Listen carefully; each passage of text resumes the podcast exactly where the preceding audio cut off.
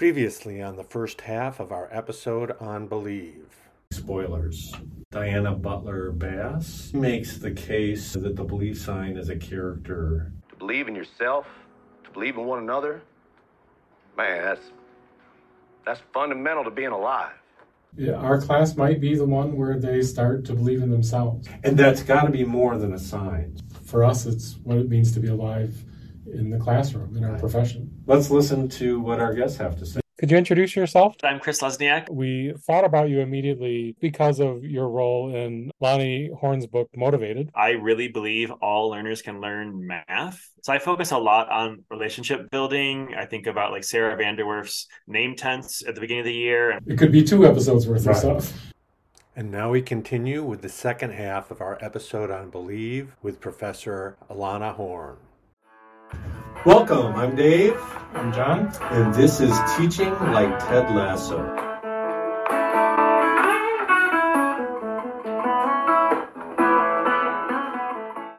When we were first talking about believe as a, a theme, I think I in particular connected it with this idea of motivation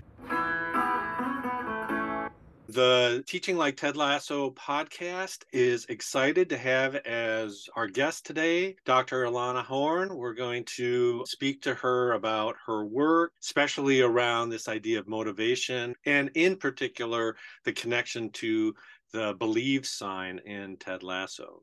So, Lani, do you want to introduce yourself to our audience?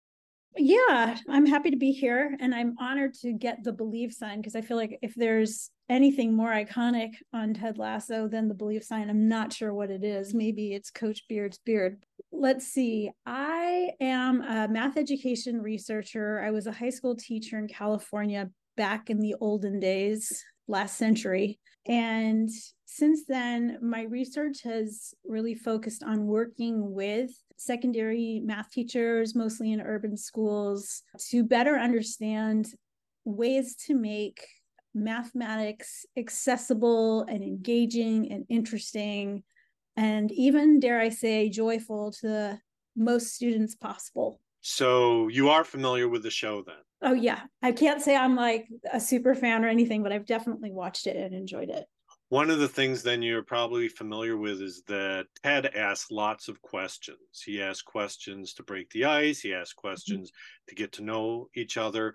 One of the questions we want to ask is a variation of what John has asked in his class. Would you rather have for a pet one horse sized duck or a hundred duck sized horses? Yeah, so I've been thinking about that one since you gave me a little heads up that this was coming down the pike, which I really appreciate because I do overthink these things. Hmm. So you have to know that my stepdad was a veterinarian. So I spent a lot of my childhood around a lot of different animals. And one of my big criteria when I think about pets, because we had all kinds of pets, we had hamsters and birds and cats and dogs, and we had everything growing up. I always think about the cleanup. So I'm really kind of stumped by this question because a horse sized duck would probably require a really large pooper scooper, and that would be a very messy proposition. And I think duck sized horses, it just changes it because there's a lot of them running around. But I ultimately land with the duck sized horses because I think that that's just going to be a little bit cleaner. Maybe you can actually sweep it up. And I really think you can make an incredible YouTube channel with your Ah. 100 duck sized horses. So, A, I'm appreciative that you made a connection to think about your your previous life with pets and and then Mhm. B, I, I love that you're trying to monetize this it's interesting uh, Uh, the, the connection so so the original one was which one would you rather fight that was the one that john asked oh, chris luzniak suggested that he was a not a fighter so he suggested that's true. he suggested the pet one and Yeah. but he also talked about maybe then breeding them and selling them There's a market for it. Well, you really can't keep a hundred duck-sized horses for very long without doing something because it'd be such a huge part of your life. So you have to monetize them because presumably you're going to have to scale back on your other commitments Mhm. to take care of your hundred duck-sized horses. So that's that's my reasoning anyway. I think I would have had to have gone with, although you make some compelling arguments, I think I would go with a horse sized duck simply because we haven't had as many pets as you have. I, when we just had two dogs, I didn't feel like I could give each one of them enough attention. Right. I figure that like 100 duck sized horses, they're making friends. Yeah they're helping each other out. But yeah, those are uh, you make some compelling arguments. I Listen, could be swayed. I, I overthought this. One of my introductions to your work was the book Motivated. We use it with our pre-service middle school teachers to think about what it looks like to engage students. So I'm wondering from as you look back at that work, what does it mean to in a motivated classroom? What does believe mean? That's a great question. I think that I think there's a few kinds of lines of belief. One is like on a broader scale that math is for everybody. And that just because you don't like one thing in math doesn't mean you don't like all of it. Just like we have our tastes in literature and music we may have our tastes in math which is an idea i got from justin lanier. And i think be, then the next big belief that i think a teacher in a motivated classroom has is that all students like their job is to figure out where students can connect with mathematical ideas and that their job is to help students understand and recognize their own strengths their own curiosities their own passions and that it's worth trying to find those in every single kid. I think that the way math classrooms typically are organized and you know this as a math educator that when you go to some kind of social event outside of our little bubble and tell people what you do you get the response of oh gosh and you get everybody's math horror stories and then every now and then you get someone who loved math but more often you hear people's i was never good at math kind of stories. I kind of want to flip that on its head and say well maybe you just never figured out the kind of math that's good for you because you know you're obviously a smart competent interesting person with curiosity about the world so there's math out there for you that you can get into. I think it's partly a mindset thing that a teacher and motivated classroom needs to have and what about the students what uh, i think you've kind of transitioned a little bit into that about mm-hmm. where you want students to start believing about mm-hmm. about themselves and the mathematics what are what are some things that you would maybe hope to hear from students hope to see student, students do in the the motivated classroom if they were to believe in themselves so in one of the classrooms i taught in i didn't have a belief sign like ted but i had a big yet sign and i didn't make that up i got it from wonderful colleagues but just the idea that when students say i can't and tell you what they can't do that you always end that sentence with yet. And so we had the big yet. So whenever students' negative self talk would kick in about, I can't do fractions, or I don't do decimals, or I hate two step equations, whatever their thing is, you just point up there and they know that that's sort of the, the mindset the culture of your classroom is is that we're all here to learn and just because you can't do something now the expectation is that you're going to work until you can and i'm here to help you and i believe that you can I think that that's where we see it with the students. That reminds me too. You also wrote the book Strength in Numbers, mm-hmm. and one of the pretty strong pieces in there for me. We talked about it earlier in the podcast in our theme on teamwork, but it's this idea of collaboration. Yeah. That, and I think that that comes through pretty clearly in the show as well that mm-hmm. that Ted believes in teamwork. He wants the players to believe in one another, not just one player like Jamie Tartt, but right. that everybody brings something that they can contribute to the success of the team. So part of why I like Ted Lasso is I did play I did play soccer growing oh. up and I also played for 1 year in college and it really is true that the the most exciting soccer games that I've been a part of is when we came together as a team and we really had our passing game on and we had our plays down and the other team just couldn't get ahead of us because it was almost like you just knew where the other player was going to be and and you got the ball to them. And that's that's the beauty of of a team sport like that is that is that you really do have the opportunity to play off of other people and it's not just about you it doesn't all come down to you although in second grade, we did my team did make the playoffs and we got to penalty kicks and I was the last one to go and it did come down to me and I didn't make it. So oh, sometimes it does come down to one person and that's a burden I've had to carry. But really the the most fun I think and the most exciting is when the team just comes together almost like a giant organism. And I think that that can happen in a classroom as well.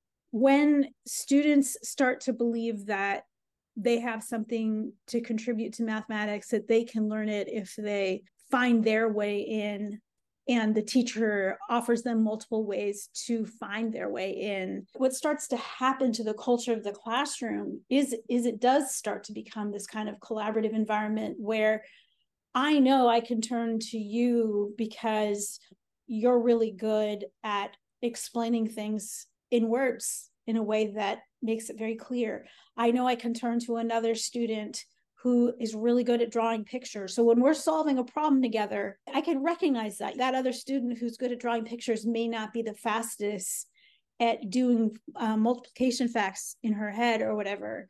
But man, when we're trying to figure out like how to do a diagram of how we solve the problem, she's got it. And so I think that bringing this rich mathematics to kids to work on in teams, they can start to really see in an authentic way what they have to offer and see in each other what each other has to offer. So it doesn't become this hierarchy of who's good and who's not. So you don't need like jamie tartt to take over and solve the problem so we can all be done with it. It's like no no we're all in this together. That's so great. What position did you play? I was the sweeper. What's interesting I, I didn't know that about you and i didn't know i think that makes sense in terms of now that I know sort of your approach and the way that you think about classrooms and the way you think about supporting teachers. One of the projects I was doing, I was working with a math teacher mm-hmm. who was also a football coach. And he wasn't really interested sometimes in mm-hmm. what I had to say about sort of these shifts that we're talking about mm-hmm. our classroom and then I talked to him about because I was a football coach as well, and I talked to him about football coaching, and he lightened up and oh, he, opened up. Yep, he opened up and he talked yeah. about, and I'd talk about things. He talked about, yeah, we'd show videos, and they get they get better because they see what's working and what yep. needs work, and all of these things, and and I would then subtly shift them back and say, so what would that look like in a math class? Cool. You not he ended up. It was near the end of the the the year he grabbed some students who were now doing well in math and did videos of them about what it took to be good in math class and That's awesome. i mean it was a very subtle sort of mm-hmm. shift in terms of what to do but yeah i was always amazed by the number of coaches that i would encounter in these professional development sessions who weren't able to translate what they were doing on the field or the pitch or the court into the classroom that they that somehow there was this disconnect and i think you put it really well in terms of that these things are and again it was something john and i saw in ted lasso is how well these things go and and mm-hmm. there's lots to learn to think about you know even if it is an american football coach co- coaching English football in England. yeah, the premise is a little far fetched, but they make it work. I know that in your chapter on belonging mm-hmm. Motivated, and then I heard you talk about sort of an asset approach to supporting student success. Mm-hmm. I heard that on a podcast in the the Math Teacher Lounge. So, how does asset approach support this idea of believe and motivated and belongingness in a in a classroom? It's interesting because we know that social psychologists have talked about motivation for a really long time about building off of a sense of belongingness meaningfulness competence and autonomy that that's what makes people feel motivated to do things. Like when you were talking about the football coach he's motivated to think about football probably because he experiences those four things. He he feels a mm. sense of belonging. His identity is about as a football person and so it's meaningful to him. He's probably good at it or was good at it at some point in his life. And it gives him this feeling of like being a person in the world who can make kinds of decisions and that's where the autonomy comes in. And I think any of us, when we think about the things where we feel the most connected and we feel like no one needs to make us do this, you know, for some people it's playing music, for some people it's gardening. It usually means that you're feeling those four things. I think that the asset based approach is like a thread through all of those things. Because when you feel like you're good at something or who you are is going to allow you to be successful in this environment, that gives you a sense of competence, obviously. And it also gives you a sense of belonging, belongingness. Now, if you can then kind of ask your questions and talk about the things you care about in relation to what you're learning, there you've got your meaningfulness. Mm. When you can go out in the world and start solving problems or asking questions on your own and being independent in how you use these tools and ideas, now you've got your autonomy. Motivation is really, really tied to this idea of bringing who we are and what our strengths are to this environment and this learning activity and this whole thing called math class. The fifth one that I put in the book, Motivated, about accountability, that had to do with the fact that social psychologists, when they studied motivation, they were looking more at individuals in relation to particular things that they liked, like hobbies or subjects or whatever. But teachers don't aren't dealing with people one on one. They have to deal with a room of people. And so there's kind of this mutual accountability. It's not accountability like test scores, it's accountability like we have a certain way we need to act here and like there's certain norms we all need to respect and we need to respect each other in certain ways so it's more of a accountable to community norms kind of accountability and actually an asset based perspective contributes to that as well like the example i was talking about earlier with you about how kids eventually learn to recognize oh dave's good at this lani's good at that. We can all work together and bring our different strengths. So starting to see the strengths in other people and, and showing that kind of care and recognition toward other people is actually a community building lever as well so i think that the asset based perspective kind of ties up a lot of those different dimensions of motivation i mean as you're talking i'm also thinking about recognizing other people's assets as a way to to build them in myself or mm-hmm. the same thing with students right the student might recognize that another student has an asset of representations and one way would be uh, yep i'm just going to rely on that person another way hopefully as we're thinking about that idea of accountability is that i want to learn from that person exactly and I know that that goes with uh, the smarter together. And I'm imagining it's also, again, it's been a while with strength in numbers, but in the strength in numbers, that we are getting smarter together. That's right. That's exactly right. To me, that is the joy of being on a team, whether it's a sports team or like when you're working on a big project or if you're putting on a play, that the whole really ends up being greater than the sum of its parts Mm-hmm. And I personally really enjoy those experiences. I enjoy community and collaboration and that kind of extra pump that you get from feeling connected and and being able to see things that you wouldn't have seen otherwise. I mean, I think that's why people do things like book clubs mm-hmm. or listen to podcasts. Mm-hmm. I think that there's there's something very enriching when someone might say, What's the connection between Ted Lasso and math teaching? And someone might be able to rattle off a few ideas. But then if they listen to a podcast like this and really go into the the weeds with you all, there might be like little light bulbs that that go off where they're thinking, oh, I wouldn't have thought of it that way. And and that's a that's like a nice feeling that we have. Mm-hmm. And it makes us feel like you know, we're part of something bigger than just ourselves and we're not just limited by our own ideas and and i think if you're someone who seeks that out that can be a really gratifying experience part of what we've lost in the academies is the humanity that goes along with creativity. And and i i like you believe that so much of that comes out of collaboration. I had this conversation with my students yesterday the difference between cooperation and collaboration. Yeah. There's yeah. one thing to to split up the work that's and right. bring it together and there's another thing to split up the work and then bring it together and i like how you said make the whole greater than the sum of those parts. Yeah yeah. So what are some some roadblocks that teachers or students encounter when they're they're trying to either foster or engage in this this idea of belongingness?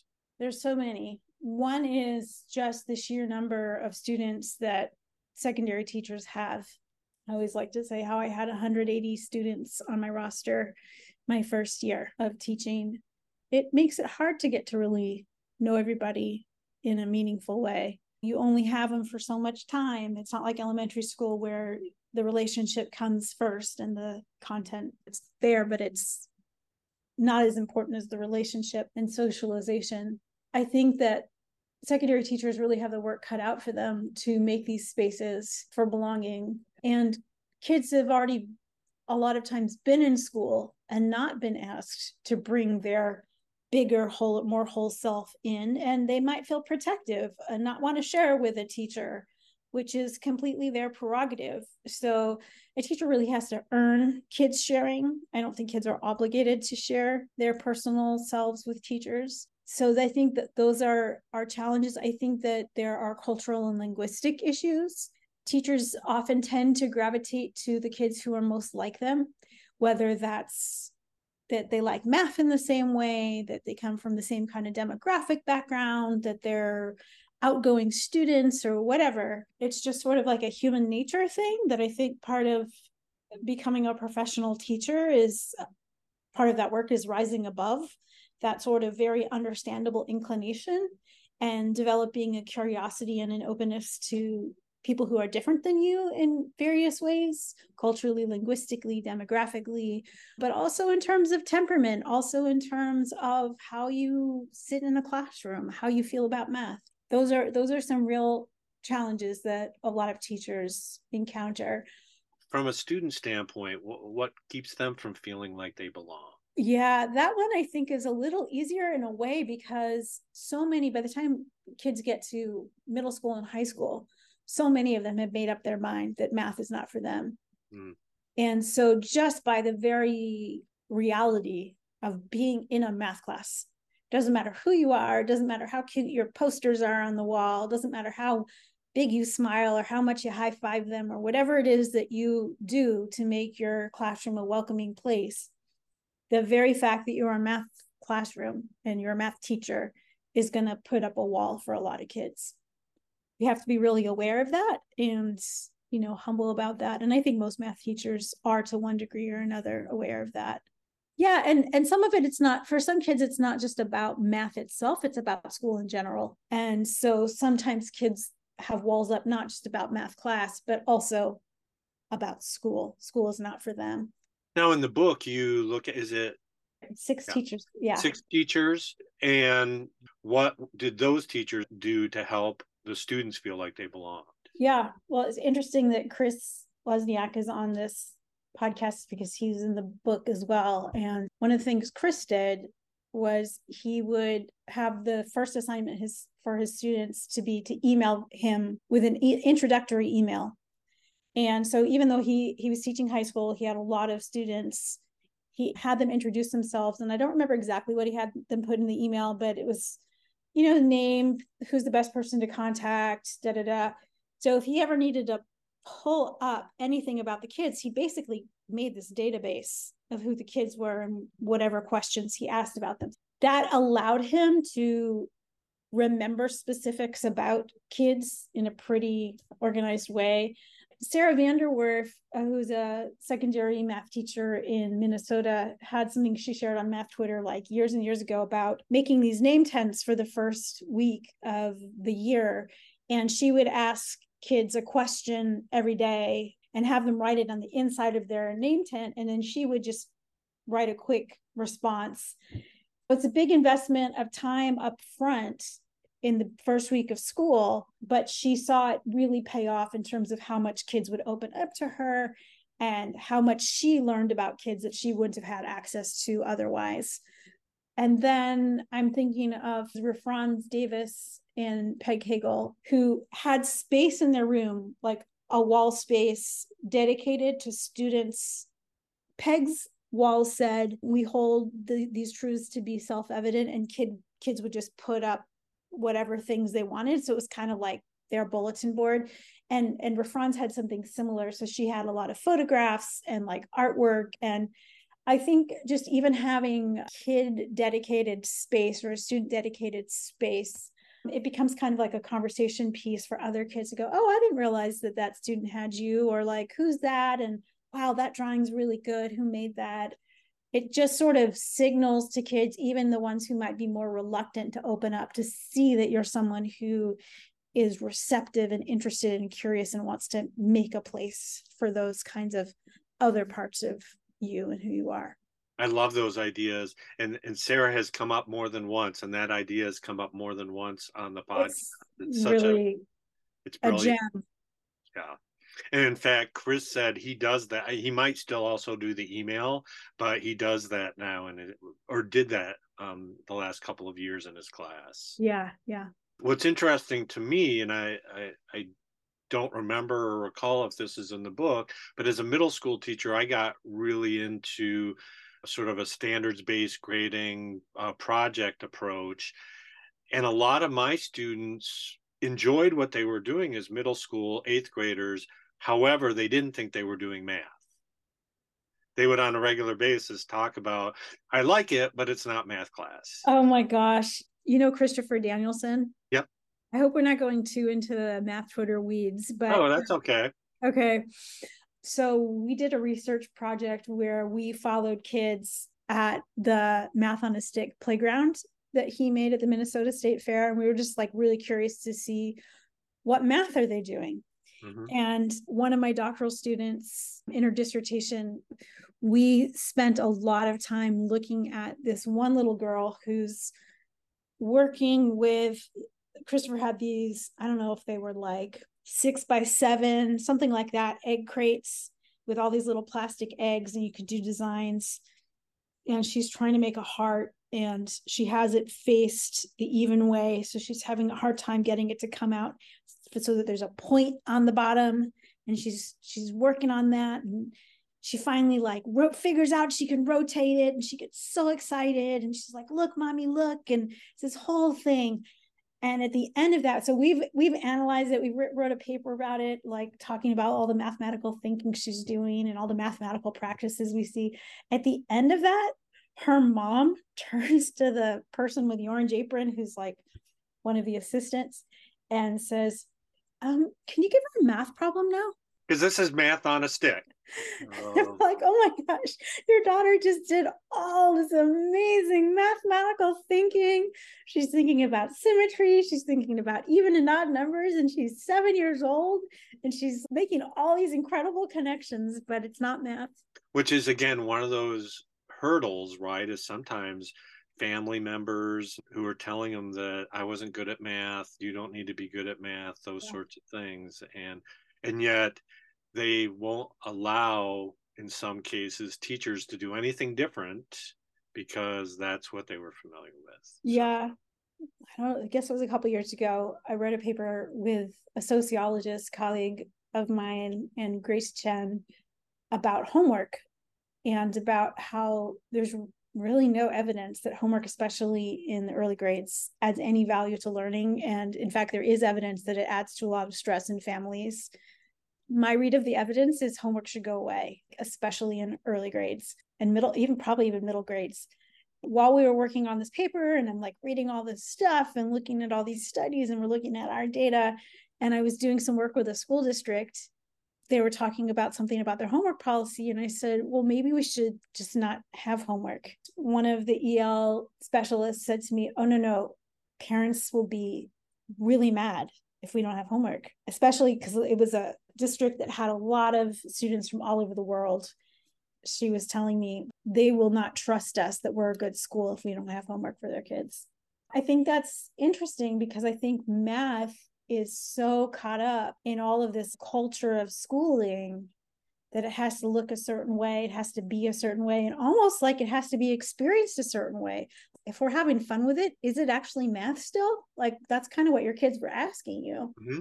which is like, man, are we trying to escape a prison of our own making? Like, is this just one of those like paradoxes where if we really break out of all of the structures that are getting in the way of students having these kind of direct, joyful, lovely, thoughtful experiences with math it doesn't feel like it's math anymore to them because it doesn't look like school math. Oh, I'm not sure what to do about that. Well, I think some of it is the work that both you and I are doing, hopefully, with the next generation of teachers. So, one of the projects that I have my students do is write a book for their future students about what it means to do be a problem solver and they nice. I have to do it collaboratively they have to do it around particular content one that, that's a geometry and one that's a measurement and they're laughing and they're enjoying themselves and i have to every now and then stop them and remind them that they're in math class and that what they are doing is mathematical and what they're doing is important because they can be able to share this with the, the next generation okay. of students and maybe they will see it different. I like that. I have yet to see the the fruits of of my labor but you know maybe maybe soon. I have one happy story in that. Oh good. Let's end on a happy story because you've okay. been incredibly generous. so my oldest daughter when she was in her junior year of high school she came home and she like uh, the first week and she said mom my pre-calc teacher she teaches the way that you talk about. And i was like wait, really? What what's her name? Because it's Nashville. Maybe maybe it's somebody. And she told me her name. And I'm going through my old rosters and I'm trying to think. I'm like, I don't know.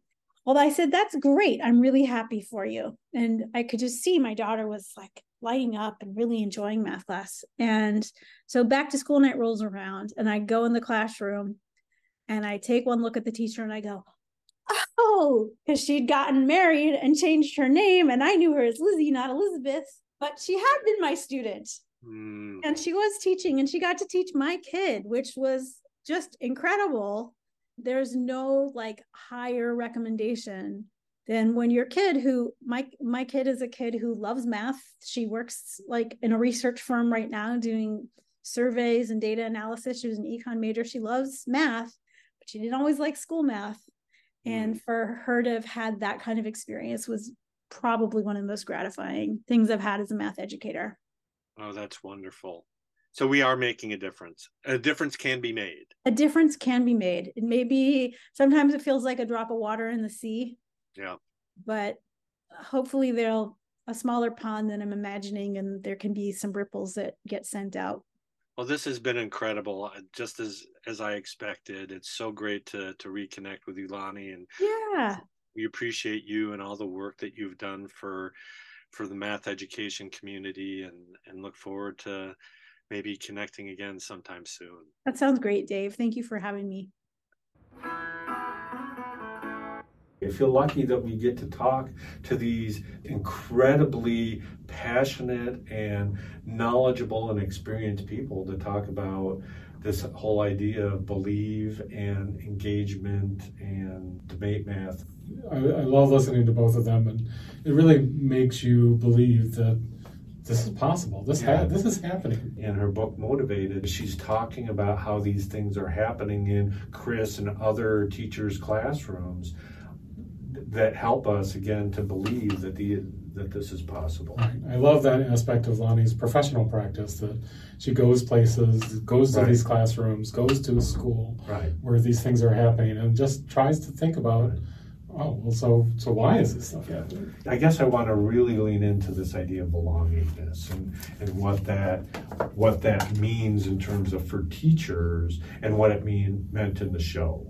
Well, in the, yeah, in the show, it's interesting, right? So as they're having these football challenges, they've got a lot of personal life challenges as well, and and they are there for each other. Mm-hmm. There are those places where it's clear that the being in a team to them means more than they play this game together.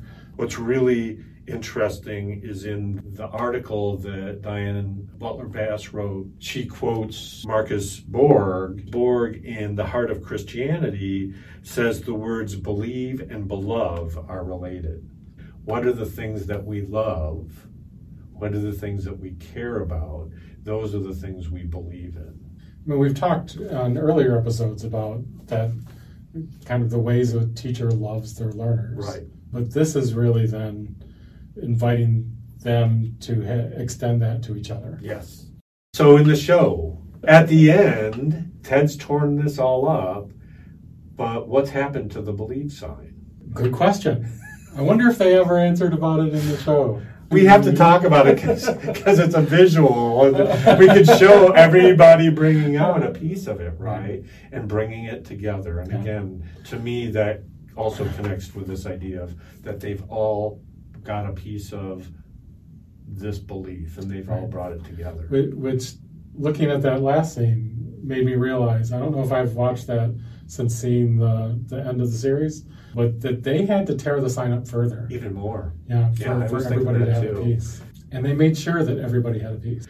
Well, and I was interested too in the trailer between season two and season three. There was the one where everybody was making their own believe signs, mm-hmm. and they all had their own sort of take on it. It had it had the personality of the person that was making it, and I think in both of those cases. It's representing this idea of internalizing. It's more than just a sign up there, right? Right. Growth mindset is more than just a sign. Asset based is more than just a. The process standards are more than just a sign up there. That people have internalized it, Mhm. and I think that that's evidence in the in, the end there. That's that's that's what I make up at least. Pam Harris will talk. People ask her for posters of.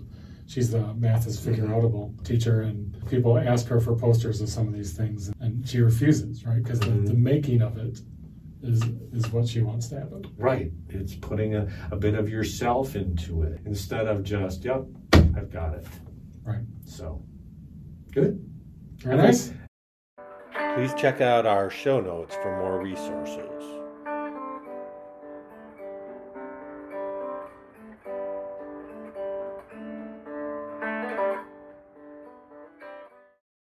Can I just say we are the luckiest people? I, what, what's that line? I feel like uh, I fell out of a a money tree. What do you know which one? and landed on a patch of sour patch. Well, we'll put. I, I will break in at this point in the editing and put it in. I, I feel like we fell out of the lucky tree, hit every branch on the way down, ended up in a pool full of cash and Sour Patch Kids. How did we get so lucky? well, a boy had an idea about a podcast. Boy had a dream.